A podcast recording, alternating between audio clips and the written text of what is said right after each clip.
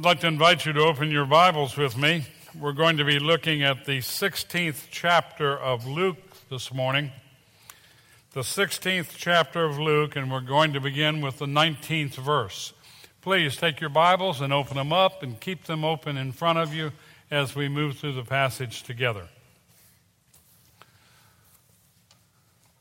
The Gospel of Luke, the 16th chapter, beginning with the 19th verse and we're going to study through the 31st verse. Once you've found your place, please look at me so I'll know we're ready to move on.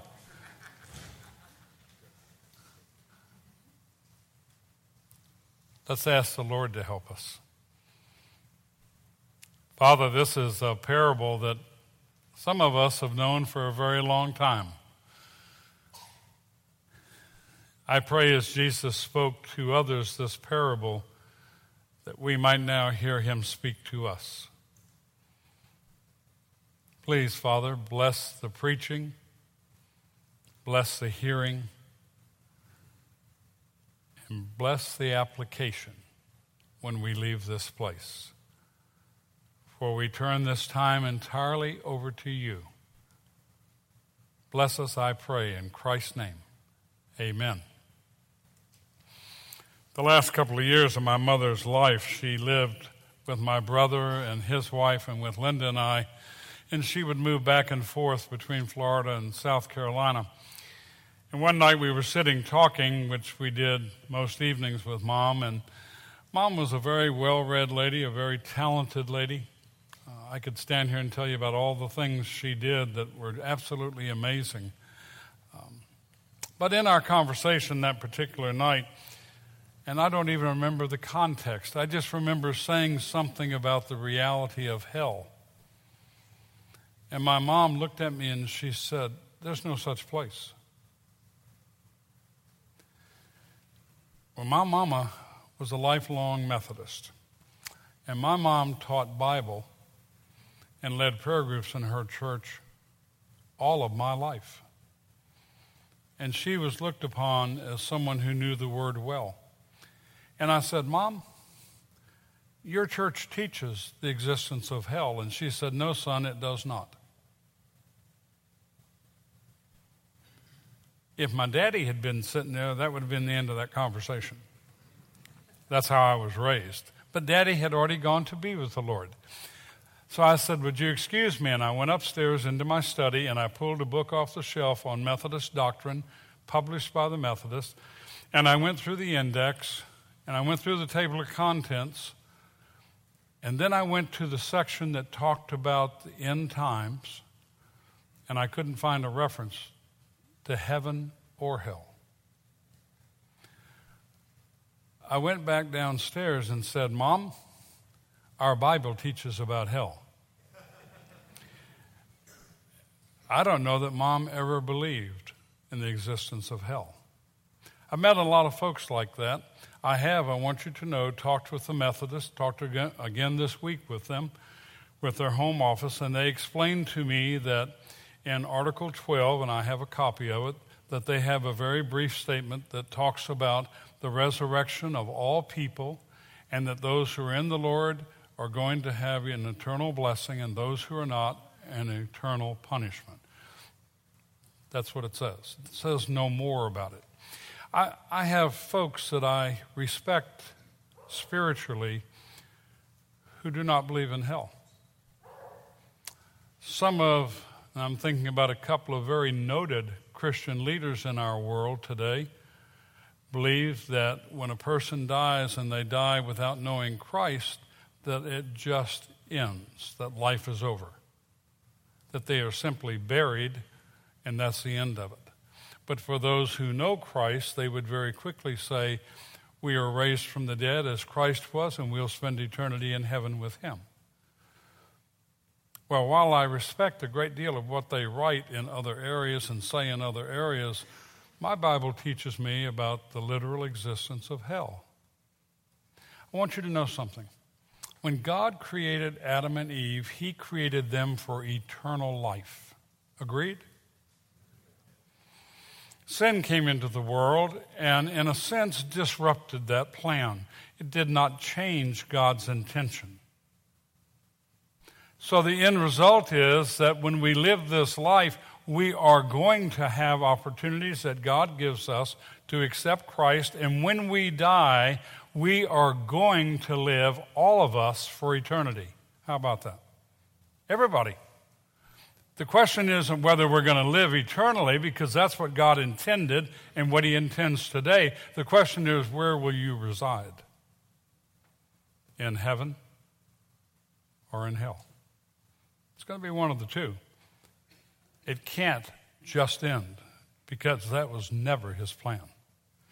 So I want to take you to a parable, and I'd like you to follow along as I read, and let's see what God tells us about heaven and hell. I'm reading from Luke, the 16th chapter, beginning with the 19th verse. Listen very carefully. Our God who loves us is about to talk to us. Now there was a rich man, and he habitually dressed in purple and fine linen, joy, joyously living in splendor every day. And a poor man named Lazarus, who laid at his gate, covered with sores, and longing to be fed with the crumbs which were falling from the rich man's table. Besides, even the dogs were coming and licking his sores. Now the poor man died and was carried away by the angels to Abraham's bosom.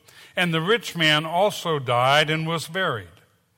In Hades he lifted up his eyes, being in torment and saw Abraham far away and Lazarus in his bosom.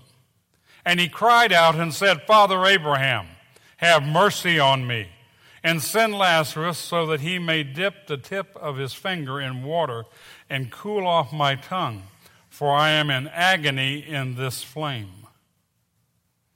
But Abraham said, Child, remember that during your life you received your good things and likewise Lazarus bad things.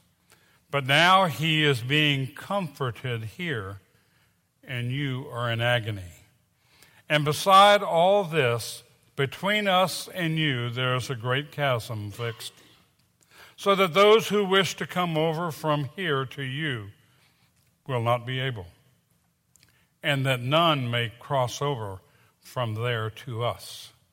And he said, Then I beg you, Father, that you send to my father's house, for I have five brothers, in order that he may warn them, so that they will not also come to this place of torment. But Abraham said, They have Moses and the prophets, let them hear them. But he said, No, Father Abraham, but if someone goes to them from the dead, they will repent. But he said to him, if they do not listen to Moses and the prophets, they will not be persuaded, even if someone rises from the dead. May God add his blessing to his word. First, I want to tell you that this parable, and like others, has some folks who read it and say, well, don't take this literally. It's a parable. Take it in symbolic ways. Look at it as a parable about the Jewish church, about the Pharisees, and about the others in that religion. But don't take it literally about heaven and hell. Well, I want you to know I embrace that first position. I also embrace another position because we're about to take it very literally. And I think it's here for that reason. And if it wasn't, I believe God would have told us that. All of this is inspired by Him, and it's for us to help us understand. So please understand that. The audience that Jesus was speaking to when He told this parable, His disciples were gathered around. They were learning from him and listening to him and, and building up this reserve that they could tap after he was raised from the dead, after the Holy Spirit came on them and gave them the ability to recall these things and to make application. Also, the Pharisees were there. The ones who prided themselves so much on their spiritual position. I'm going to share something. I always get in trouble when I do this because it's not part of what I planned. As I was sitting there this morning listening to the music, I thought to myself, you know, Lord, you've allowed me to do this a long time. And I'm so very grateful and so thankful to be able to preach and lead in worship. And you may take me home this afternoon. And you may take me home five years from now. Or I may get to the point that I don't know I'm up here and I've already asked Linda to come get me when that happens.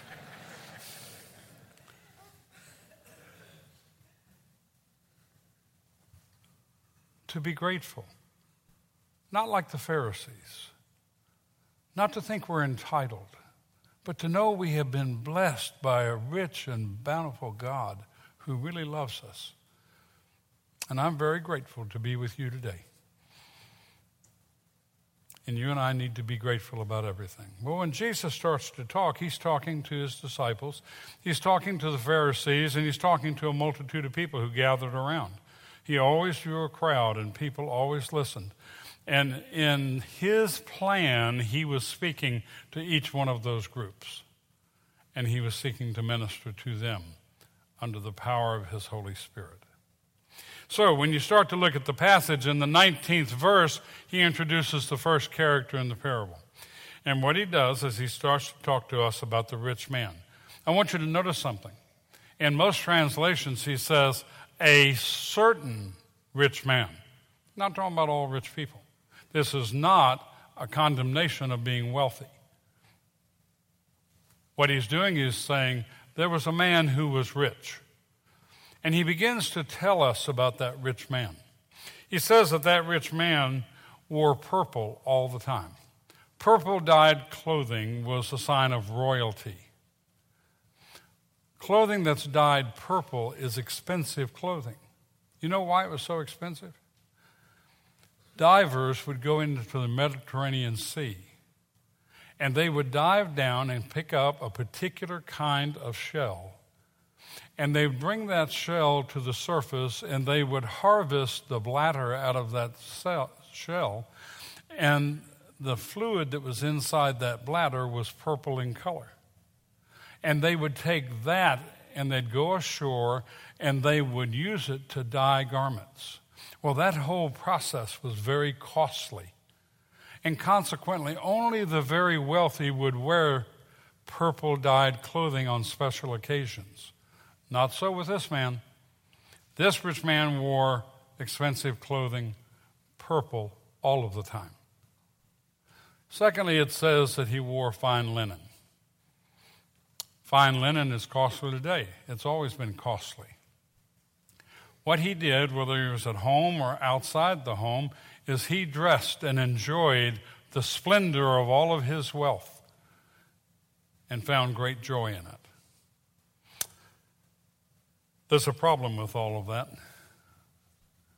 It's not with having money. You know, you all live in a very affluent place, Hilton Head. I often think to myself, if my daddy were alive, and he's not, or maybe when I meet him in heaven, he's going to look at me and say, Son, I'm really disappointed in you. And I'm going to say, Why, Dad? And I'm going to know why, why before he does it. He's going to say, I thought you were smarter than that. And I'll say, What are you talking about, Dad? And he's going to say, Son, you paid money for bottled water? Pop's not going to get that, folks.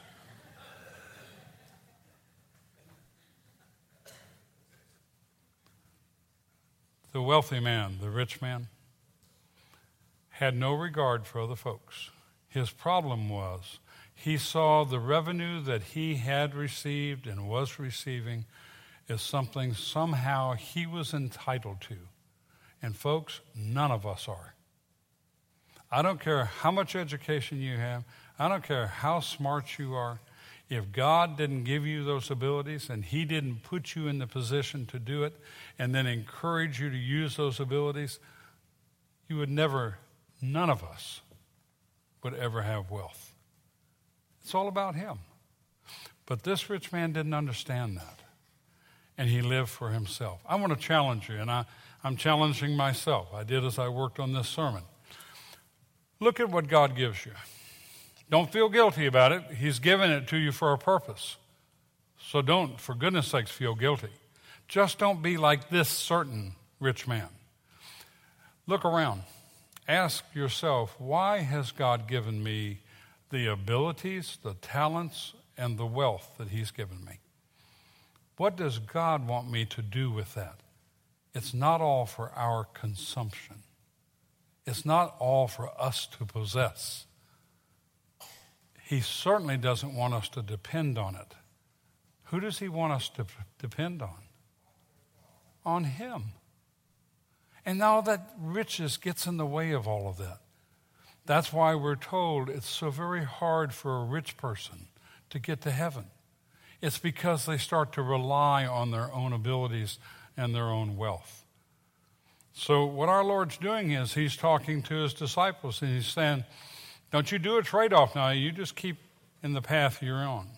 And He's saying to the Pharisees, You need to stop and look at your life and see what you're doing. And He says to that whole crowd, Don't be deceived. Don't think you're going to find happiness out there in the world. That's not where it is. You can't get enough of whatever it is, and it can be stolen and it can rust and it will break. You've learned that, haven't you? So, what he's saying is this man's in big trouble. Then he turns around and he introduces the poor man. Man's name's Lazarus. we know a few things about Lazarus. We know that he didn't walk to the gate of the rich man, he was placed there. So he was infirmed. I'm assuming couldn't work. He had sores on him. He didn't have adequate medical care. Most of the world doesn't have anywhere near the medical care that you and I have. He would have eaten the crumbs that fell from the rich man's table. This doesn't say that he ever got into the courtyard or into the house or to the table where the rich man sat. This says he was relegated outside the gate. He never got invited in. But the point is that he was willing to eat crumbs because he was so hungry. That's a pretty vivid picture of a man who doesn't have anything. His name, Lazarus, you know what it means? God helps me. Now, you look at a poor person, you say, well, how's God helping that poor person? You know, one of the great deceptions of our lifetime is to think that we don't need help if we have the wherewithal to get through the day. This man had nothing, and he was one who depended on God to take care of him. I wonder, and I think this to myself on occasion, if all of us were to lose our homes, and all of us were to go bankrupt, and all of us had no assets that we could turn to, what effect would that have on our walk with the Lord? In our society, we have tied stuff to our relationship with the Lord. And it just kind of engulfs our whole spiritual being. But if all of that were taken away, who would we be? spiritually. I have a friend who, on several occasions, has said to me, If you walk with the Lord, He'll take care of you and you'll prosper. Well, all of us would listen to a televangelist who is a prosperity gospel preacher and say, That's not right. That link is not there. And it's not. There are a whole lot more people who know Jesus and walk in the Spirit who have nothing in this world than there are people who live with all of the riches in the world. I picture in my mind a mom and her two children opening a gate and letting my wife and I walk into a sand filled front yard nothing in the yard except sand. And I see in the back of the yard a lean to, with a piece of material over the front of it so that you can't see in. And two little children running out with no clothes on at all and running up to a missionary that I was with and throwing their arms around him, and they had smiles that would have just made you jump up and down. They were so glad to see that missionary. And the mama came out, and she was wearing what I think we call a summer dress. And she came out barefooted, and she had a smile about that big on her face. I don't think she knew how poor she was because she was rich. She knew Jesus, and she was filled with the Spirit of God. Doesn't that sound foreign to us? Because we're so inundated with stuff. The poor man had nothing, but he was a wealthy man, for obviously he knew Christ. In verse 22, it says both of them died. The fellow who was so very poor, Lazarus, scripture says that the angels came for him. I love that. When Patty died this weekend, she belonged to God. I am absolutely positive he dispatched an angel before she died. And that angel took her to be with Jesus. That's the promise that you and I have. It's a very real promise. And can you picture Abraham in this case embracing this man with his sores that are now healed? with his hunger that has now been satisfied and saying, You've arrived. Everything's okay. And at the same time, the rich man goes to Hades. And you can hear as you read through the passage the torment, the heat, the hurt, the anguish that he experienced. Some would say, well, you know, a loving God wouldn't do that. Oh, yes, a loving God would do that. And he foretells us that he will. He is a loving and wrathful God. He is both. He is a God who hates sin. And he will not allow sin into heaven. That's why Adam and Eve got put out of paradise and out of his presence. None of that's changed. So to be, as some say, in the absence of God is to be in a place of anguish. Can I tell you how I picture hell? I don't have a corner on this, but this is just kind of how I picture it. Worst day I've ever had. Can you think of a really bad day you've had? I mean, one of those that you say, that was probably the worst day I ever had.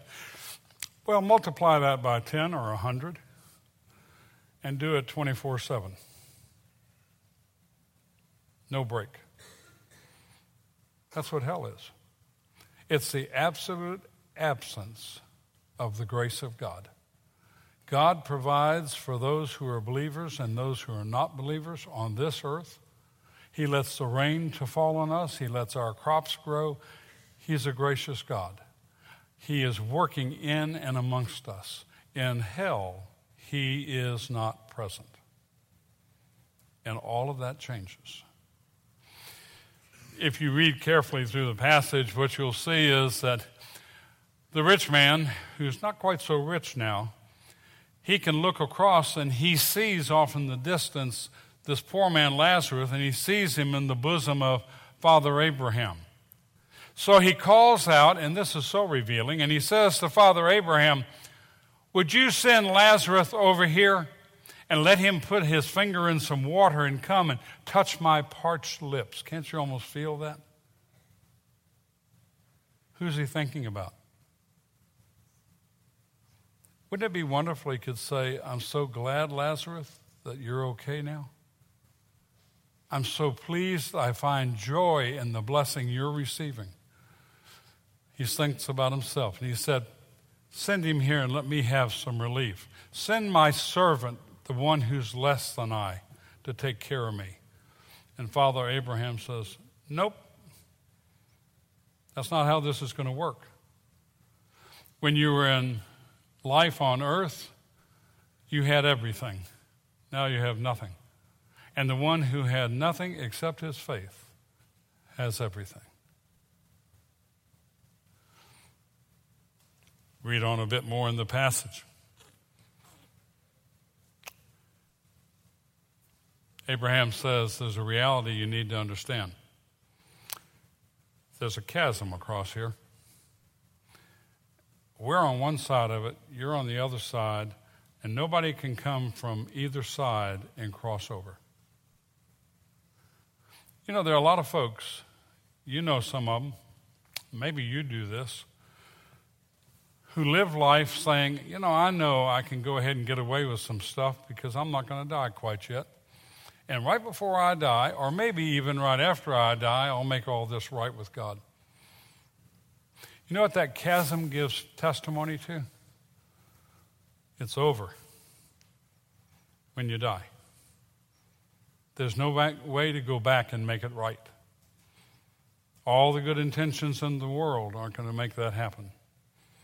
Once we enter our eternal state, we are in our eternal state for eternity never to be changed, never to be reversed.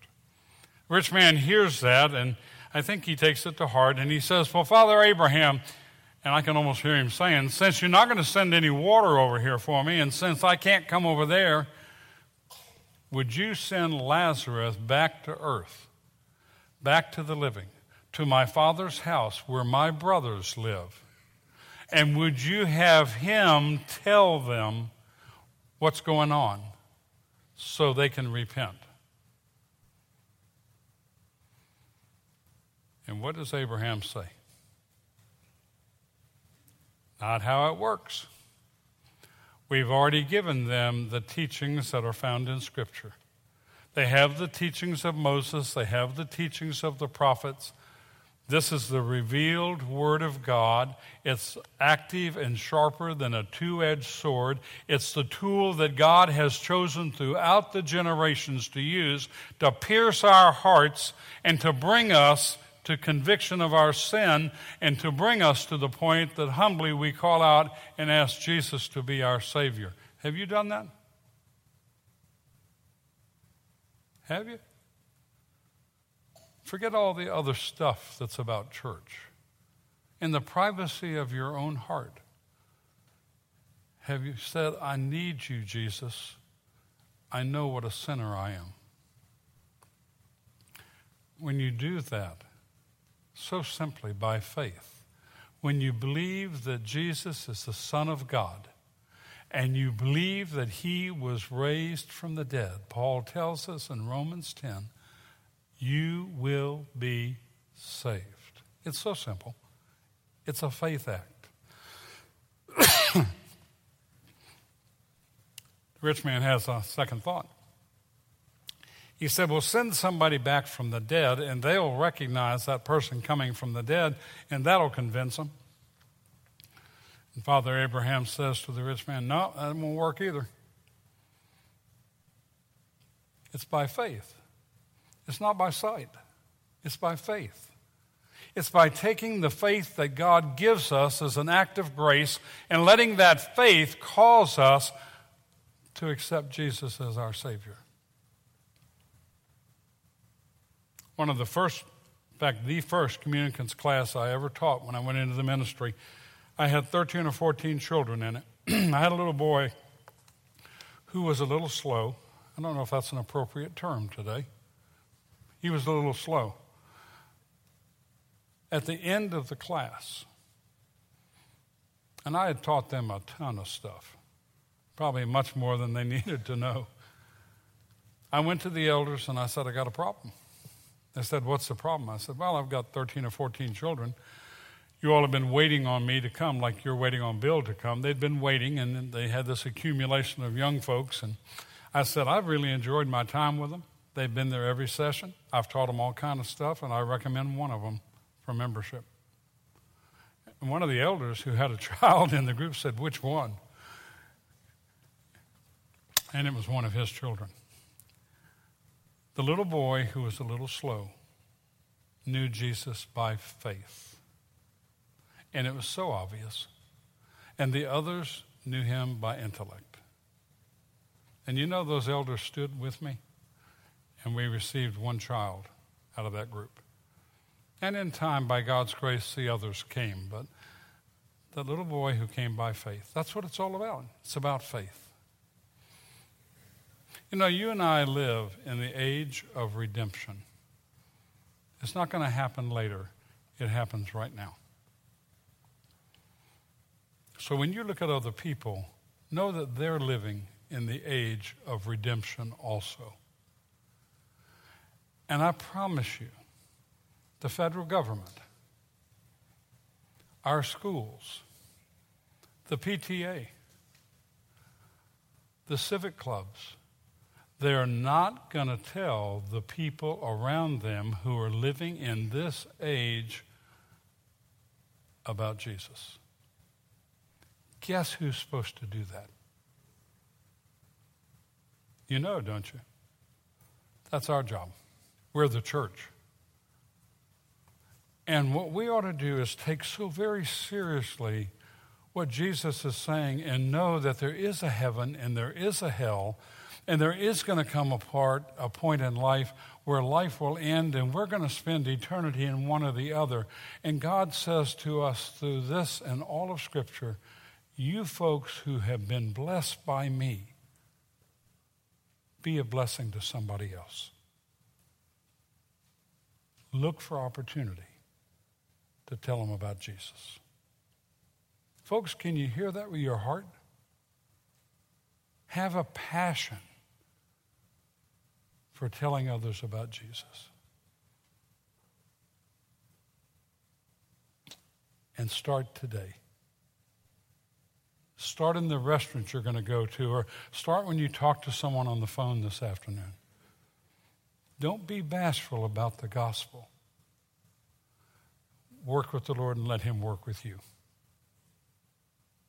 Let's pray together.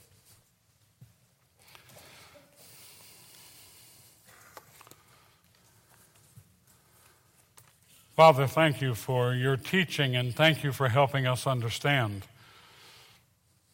Thanks, Lord, for never changing the plan, for always doing what you say you're going to do.